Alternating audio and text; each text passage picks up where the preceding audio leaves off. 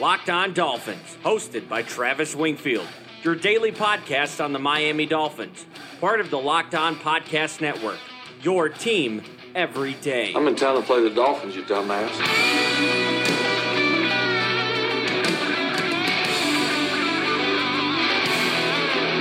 What's up, Dolph fans, and welcome into the Monday, August the 5th edition of the Locked On Dolphins podcast. I am your host, Travis Wingfield, and as always, I am here to bring you your daily dose of Miami Dolphins football. And on today's show, the first official depth chart of 2019 is out. We're going to break down what that means, how much hot air is in there, and talk about the Dolphins' different package groupings, groupings rather, on offense and defense, plus some injury and practice updates from Monday, some insight into the Pat Flaherty firing, and the Brian Flores article from Michael Silver. All of that and much more. But first, before any of it, I kindly invite each and every one of you to please subscribe to the podcast on Apple Podcast. We've been in the top 200 for the last 10 days. Let's keep that rolling. Leave us a rating, leave us a review. Give me a follow on Twitter. It's at Wingfield NFL. The show is at Locked On Fins. And of course, check out lockedondolphins.com for all your daily Dolphins written content needs and the other Locked On Sports family of podcasts like the rebranded new Locked On NFL podcast with the expert analysis of former NFL scout Matt Williamson and hosted by Brian Peacock, your daily national podcast on all things NFL, Locked On NFL podcast. Let's jump in to the Locked On Dolphins podcast. That's another Miami Dolphins.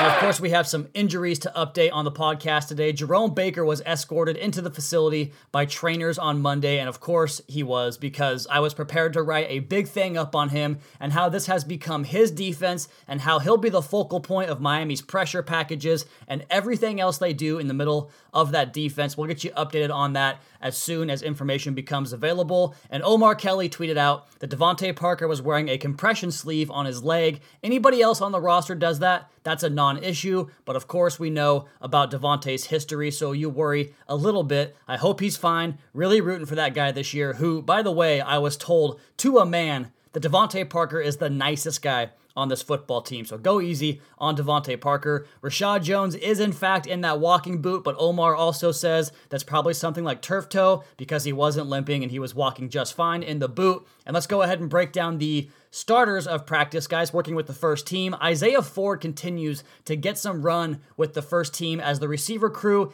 is a little bit banged up with Albert Wilson and Jakeem Grant both down. Even though Wilson's dressed and practicing, he's not going through the team periods of practice. Jesse Davis still at right tackle. Shaq Calhoun, Michael Deiter, still your offensive guards. And you guys know I think that Calhoun should have lost that job last week, especially after the scrimmage. Eric Rowe, Jonathan Woodard, Jakeem Grant, Reshad Jones, and Chase Allen all did not practice. It's a good thing that guys like Trey Watson and Terrell Hanks are having great camps so far. I wonder if the Dolphins were counting on getting at least some special teams work from Chase Allen and Mike Hull, both guys who have barely been out there at all, none for Hull. I had both of them as cuts as part of my prediction series before training camp began, but that was more about them being holdovers of a previous regime, but I think that's pretty much a sure thing at this point. And as the writing is basically on the wall for those two linebackers, I think the same could be said about Jonathan Woodard, who probably had a bit of an uphill climb to make coming into camp, but he's been banged up and not participating in practices the last couple of days and the opportunity given to Jonathan Ledbetter and Dewayne Hendrix are certainly making Jonathan Woodard expendable. Omar also notes that Kenyon Drake had the best day of practice. He is electric, and I saw that at the scrimmage on Saturday. Kind of a gamer, to go back to my Josh Rosen question. So electric, and he's an interesting case, man. There is more than meets the eye with Kenyon Drake, and I wish I could tell you guys exactly what that is. I just can't do it, so don't ask me. It's both against the rules and unethical, but I will say this just root for Kenyon Drake. He is a good dude, and he really wants the best for him and this team. Also, don't ask him or any players for selfies on the field after practice. You will get your credentials revoked if you do that. Pretty hilarious story that happened down at training camp.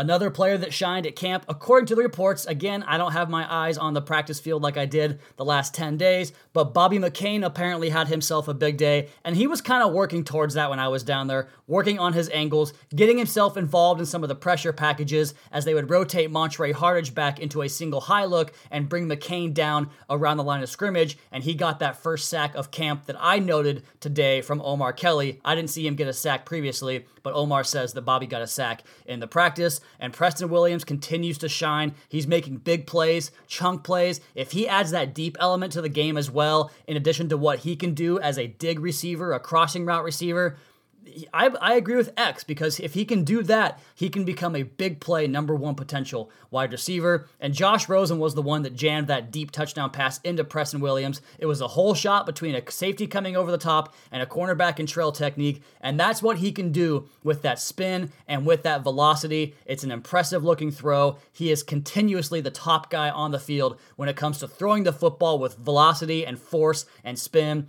and I, I want to see him do more of that and develop that into his game in the 11 on 11 drills. And it looked like he did some of that on Monday's practice. And when we come back on the other side of this podcast, we're going to take a quick break here. We'll unpack the confusing depth chart that was released by Coach Flores on Monday. We'll place the different packages and who is earning time in those packages, both on offense and defense. But first, is your manhood confused about its role in your life? If your little guy is staying little and you want to call in that big nickel package onto the field, you've got to check out Blue Chew. Listen up, guys. That's blue like the color blue. BlueChew.com brings you the first chewable with the same FDA approved active ingredients as Viagra and Cialis, so you know they work. You can take them anytime, day or night, East Coast, West Coast, even on a full stomach, and since they're chewable, they work up to twice as fast as a pill, so you can be ready whenever the opportunity arises. Blue Chew is prescribed online and ships straight to your door in a discreet package, so no in person doctor's visits, no waiting in the pharmacy,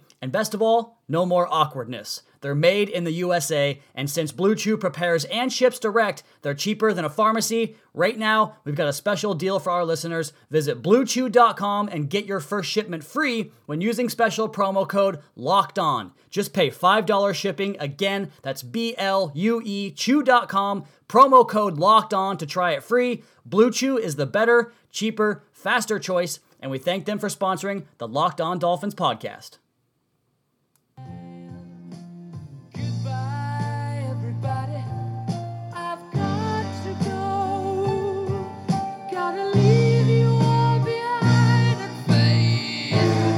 The truth is that I don't live in South Florida, so the trip and the training camp coverage only could last 10 days. Goodbye, everybody. I have got to go, but we still have good coverage from you out here from the Pacific Northwest, and it does feel fantastic to be home. It was great to see the wife last night when she picked me up at the airport. It was great to see the cat when I got back, and it was just great to put your life back together and get unpacked, get that laundry going, put things back where they belong. It feels like a sense of coming home to get that routine reestablished. But establishing a routine is very important for a football team, especially for a head coach trying to establish a new program in his first season. And with that, Coach Flores released the first depth chart of the 2019 season, and as of course he is mandated to do by the National Football League. And he pretty much did it in a way that says, I don't really care about your mandates. I'm going to put together this thing as sloppily as I possibly can. And they did it in packaging that you're not going to see more than maybe 10% of the time as far as the defensive formation goes. And they did use 11 personnel on offense, which will probably be the primary primary package for the offensive group, but it does look like it's going to be fluid across all formations. And 11 is going to be your base, although I do think we're going to see a lot of looks in 21 and 12 personnel. And the interesting part about that is that Chandler Cox was listed as the final running back on the roster behind Myles Gaskin, Kenneth Farrow, and Patrick Laird although he is going to be the first guy onto the field as the actual fullback. And I think we start here with the quarterbacks and the offensive line because those are the two groups that stay pretty much unchangeable once they open a game throughout the course of that game, unless you get injuries. And it is, of course, Ryan Fitzpatrick. And I imagine it stays that way for the foreseeable future. Even if the gap is closing, I think they're going to make it very difficult on Josh Rosen to earn the job and make him really, really progress and work hard and show show progressive traits as practice goes on throughout the course of the next few weeks leading up to week one for him to actually earn that week one job. The competition is on. Fitzpatrick leads right now. It's going to stay that way for at least another week, maybe even longer than that, even if Rosen outplays Ryan Fitzpatrick. The offensive line, that group is a flat out lie and we're going to jump into the details on the firing of Pat Flaherty later on. But Jordan Mills listed as the first team right tackle. That's not true. He's been demoted to the second team, which is interesting that they put him there first because it also means that Jesse Davis has to go back inside to right guard, and he hasn't played there since the firing of Pat Flaherty. So that also is interesting. I think this line is four parts of what it's going to be on opening day right now currently, and that's the one group that remains structured regardless of grouping in terms of substitutions on the offensive side. You've got Laremy Tunsil, Michael Deiter, Daniel Kilgore, Jesse Davis at right guard, Jordan Mills at right tackle, although we know the truth to be that Shaq Calhoun's the right guard and Jesse Davis is the right tackle. But how about these skill players? Kenny Stills, DeVante Parker, Albert Wilson, and then Jakeem Grant, Isaiah Ford, and Trenton Irwin as the next guys up. And Preston Williams, eh, come on, he's part of that top six in this group. We all know that. It's been the case every day at practice so far. Those guys are going to be a healthy mix and a healthy rotation at the receiver position, something we probably don't see very often, especially under the Adam Gase regime, where it was Jarvis Landry, DeVante Parker, and Kenny Stills every damn snap unless one of them was injured. Well, this group could be more about situational football and rotation, kind of like they do in the air raid scheme, most notably out here in Washington State with Mike Leach, where they rotate eight receivers through the system and play eight guys. The Dolphins might play five or six guys at this position. At the running back spot, You've got Kenyon Drake and Kalen Ballage as the or distinction, and we saw that last year between Frank Gore and Kenyon Drake. And I don't think that's going to change, maybe even into the season. They'll both get their work in. I think both these guys might struggle a little bit with the playbook side of things, but they are both physical freaks. We see it on the field in practice pretty much every single day. We're in good hands with these two guys if the coaching can take hold, but they both have to stay healthy for the backfield structure to hold up through the course of the season. And to move back outside, I do think that Kenny Stills and DeVante Parker are your top guys right now across most of the formations. I think the Jakeem Grant experiment and my own personal expectations for him might remain more subdued as he's more of a part-time player in the mold of a 60 to 70% snap guy. I mean, he's already got another injury right now. You probably want to manage that workload and make sure he can be healthy and explosive when he is on the field. I do not think that Albert Wilson is going to be a full go for opening day. I've been talking about that. I thought he might open up camp on the PUP. He did not, so he cannot go to the PUP. He could go to injured reserve with designation for return, but that's not going to happen. He's been a work in progress. I think he's a part of that group. He is the receiver on that group, but I don't know how accurate that's going to be given his health. And Isaiah Ford, you guys have heard me talking about his work after practice pretty much every single day. I do think that he is the sixth wide receiver if they wind up keeping that many guys. This group is going to rotate in and out, and you have to put Preston Williams in that group of six. I would say he's probably at worst the fifth guy right now. And to be honest, he's probably higher than that too, because he's outperformed a lot of guys at that position group. Then there's the tight end group, and it's listed with a bunch of ors, and that is so fitting because these guys are difficult to separate. It goes Gesicki or O'Leary or Smythe, and Dwayne Allen is last behind both Chris Myarick and Clive Walford on this list. I'll wait to make any proclamations on Dwayne Allen until he's actually healthy, but I can tell you that it was consistent throughout camp that Mike Gesicki and Nick O'Leary were the two tight ends in 12 personnel packages, which means one running back,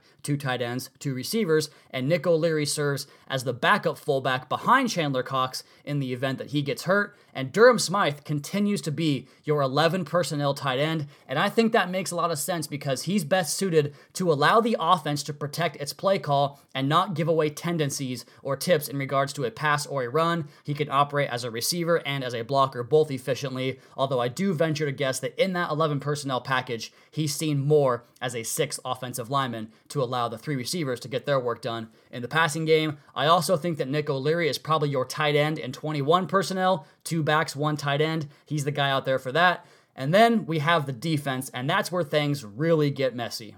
Up front, you've got Charles Harris, Christian Wilkins, Davon Godchaux, and Tank Carradine, and that has been consistent across four man defensive lines. And these groups will see rotation unlike any other on the team, but that four man group has been consistent, and so have the three man fronts with Davon Godchaux, Christian Wilkins, and those two guys. We talked about it on the scrimmage podcast, kind of rotating between three tech and inside at the nose, ta- nose tackle and two eye technique and one technique. Those guys are kind of interchangeable that way. At least that's what the coaching staff has has shown us so far in practices. So you go Godchaux, Wilkins, and Charles Harris out there, which I also find interesting because Harris is getting more of that interior work like he did as a rookie, where he would kick inside as a five technique, the occasional slide inside to four eye or three technique to play an interior rush package when it's third and long or a passing situation. And Tank Carradine was always the first guy when I was out there to come into the formation for Charles Harris in the three man front substitutions. You've got Akeem Spence and Vincent Taylor next up on the depth chart. Those guys are the pass rush subs and probably rotational guys too. Again, these groups are going to rotate on a series by series basis and also situational basis. I think those two guys, Spence and Taylor, will also play a hell of a lot. And Jonathan Woodard's listing on here is total BS. Don't buy it for a second. He's not on the second team. Jonathan Ledbetter is. And Nate Orchard on that second team might not exactly be in that position, but he's got a role on this football team. He'll line up over the nose tackle in some of those amoeba packages where everybody's standing up except for the one guy, and it's Nate Orchard sometimes, but he also comes down off the edge as a rush linebacker on the line of scrimmage. And going back to linebacker, there's also a ton to unpack at this position group. Jerome Baker is clearly the top guy of the unit. He's not going to leave the field when he's healthy, which of course he got hurt today. We'll find out more about that as time goes on. But this is his defense. He calls the signals. He is the focal point of the pass rush. He finds himself involved in the running game off the edge and on the inside. He covers. He's just an excellent football player who is going to have a big year this year if he can stay healthy. Then you've got Raekwon McMillan listed as the starting Mike backer, but that hasn't been the case either. But of course, he's not in there because you're rarely going to play your base defense package that goes with the 4 3 look. He will be the Mike in those situations, your best run defending linebacker, but he probably gets swapped out for Sam Eguavoen in passing situations like he has been all camp long. The nickel defense, where you go two linebackers, have basically been Jerome Baker and Sam Eguavoen. That has been very, very consistent throughout training camp. Also, Kiko Alonso is not a starter. He's listed on this group as the starter. He's consistently worked behind both Andrew Van Ginkel, who provides so much more as an edge rusher and in coverage, but it makes sense that he's in there for your 4 3 defense when you're going to get a call against probably a 12 personnel package or 21 personnel package, which indicates a running play. But then again, I'd rather have Trey Watson or Terrell Hanks out there for that because it means that Kiko is going to get caught in coverage if the offense wants to go play action or just throw the ball against him with a tight end or running back. Trey Watson, the second team stack linebacker, that makes sense. That checks out. He's making this football team. And the secondary is also a mess because, let's be honest, I guess that Coach Flores is a little bit more of a psychological game player than I had anticipated.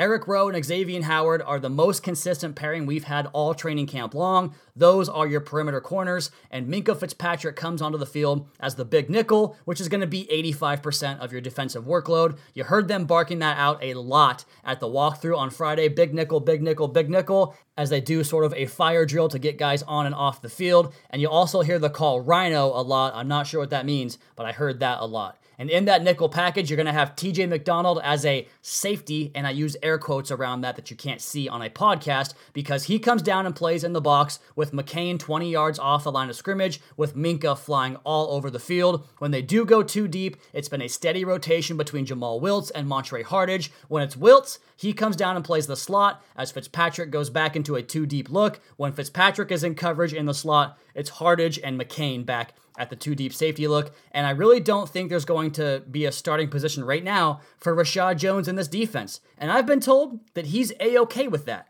He's getting paid. That's the kind of guy he is. He doesn't really care about what happens in the win loss column. I speculated on that and used that Falcons interception from 2017 when he basically ignored his entire team, ran to the sideline, and told the crowd, This is my effing city over and over again. And I can now confirm that is true. Reshad's here to get paid. He's always been that way. How's that for a cliffhanger? And when we come back, we're going to unpack a bombshell from Dave Hyde on the Sun Sentinel regarding the firing of Pat Flaherty, and we'll jump in to the Brian Flores, Mike Silver article. All that next here on the Locked On Dolphins podcast at Wingfield NFL at Locked On Fins.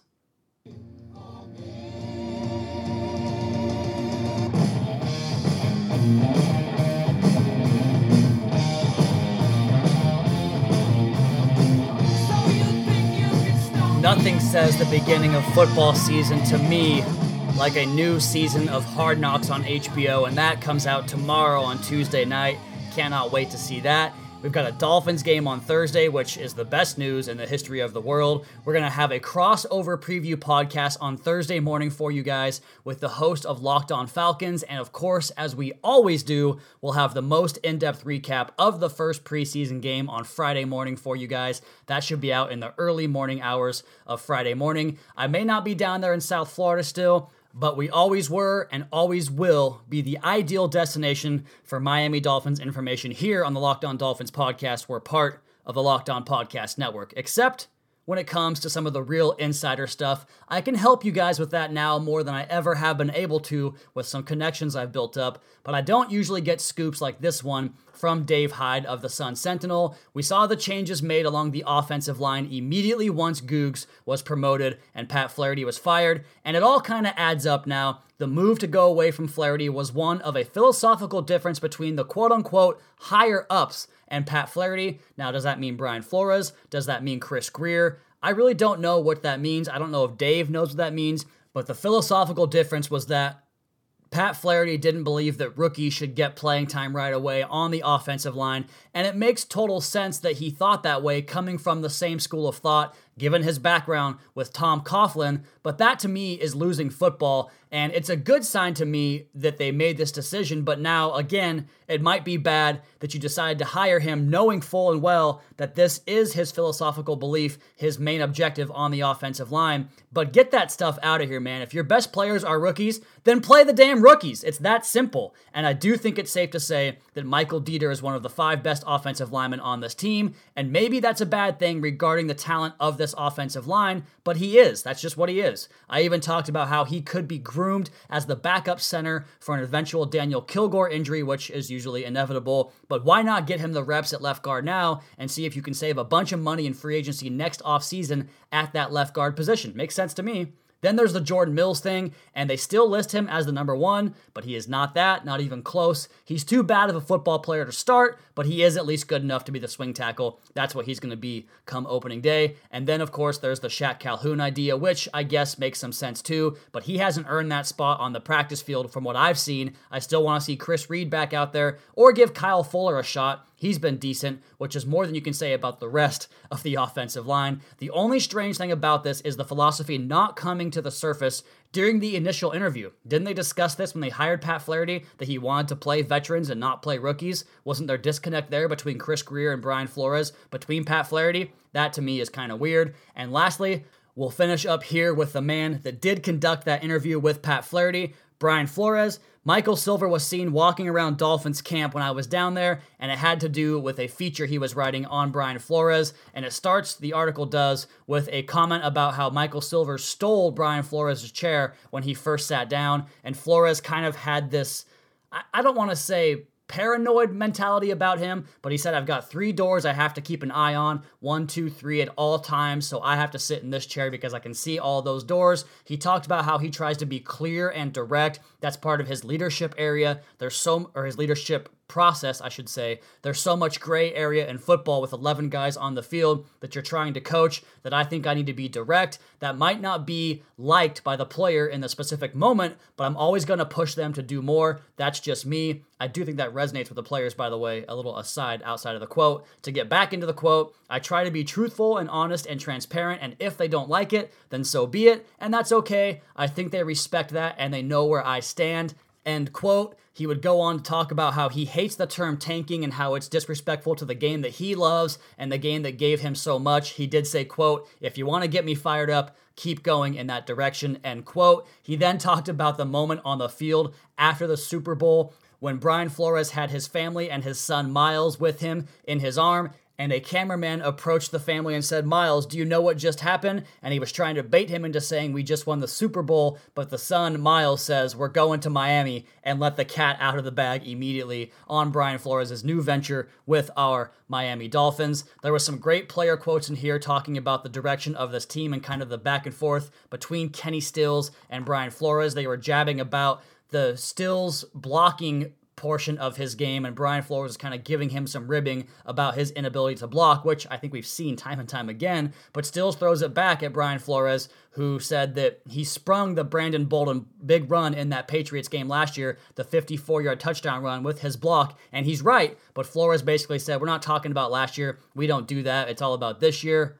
And there is a very healthy element of trash talking between Flores and those offensive players. Brice Butler talks about his authoritarian but also ally approach to things. Quote, he does a great job of separating the on the field and off the field. If he yells at you out here, once you walk through that door, the locker room door, he might give you a hug. He can trash talk with you too. He's definitely his own guy. It's refreshing. So I think there's a big change from last year compared to what Adam Gase was. And people told me that Adam Gase would go over to the sideline where all the autographs happen and he would bullshit with the media during practice. Brian Flores never did any of that. He was always coaching, going from unit to unit, getting his expertise involved in each of those position groups, checking guys, making sure they were doing what they were supposed to be doing. Adam Gase was out here basically running Club Med, getting his friends out there, talking to the media, having a good time with practice, not taking it seriously, and that all adds up and makes a ton of sense. So check that article out, NFL.com, Michael Silver on Brian Flores. And one quick note here Don Banks, longtime Sports Illustrated reporter, has passed away. That just sucks, man. He's gone way too early at 54.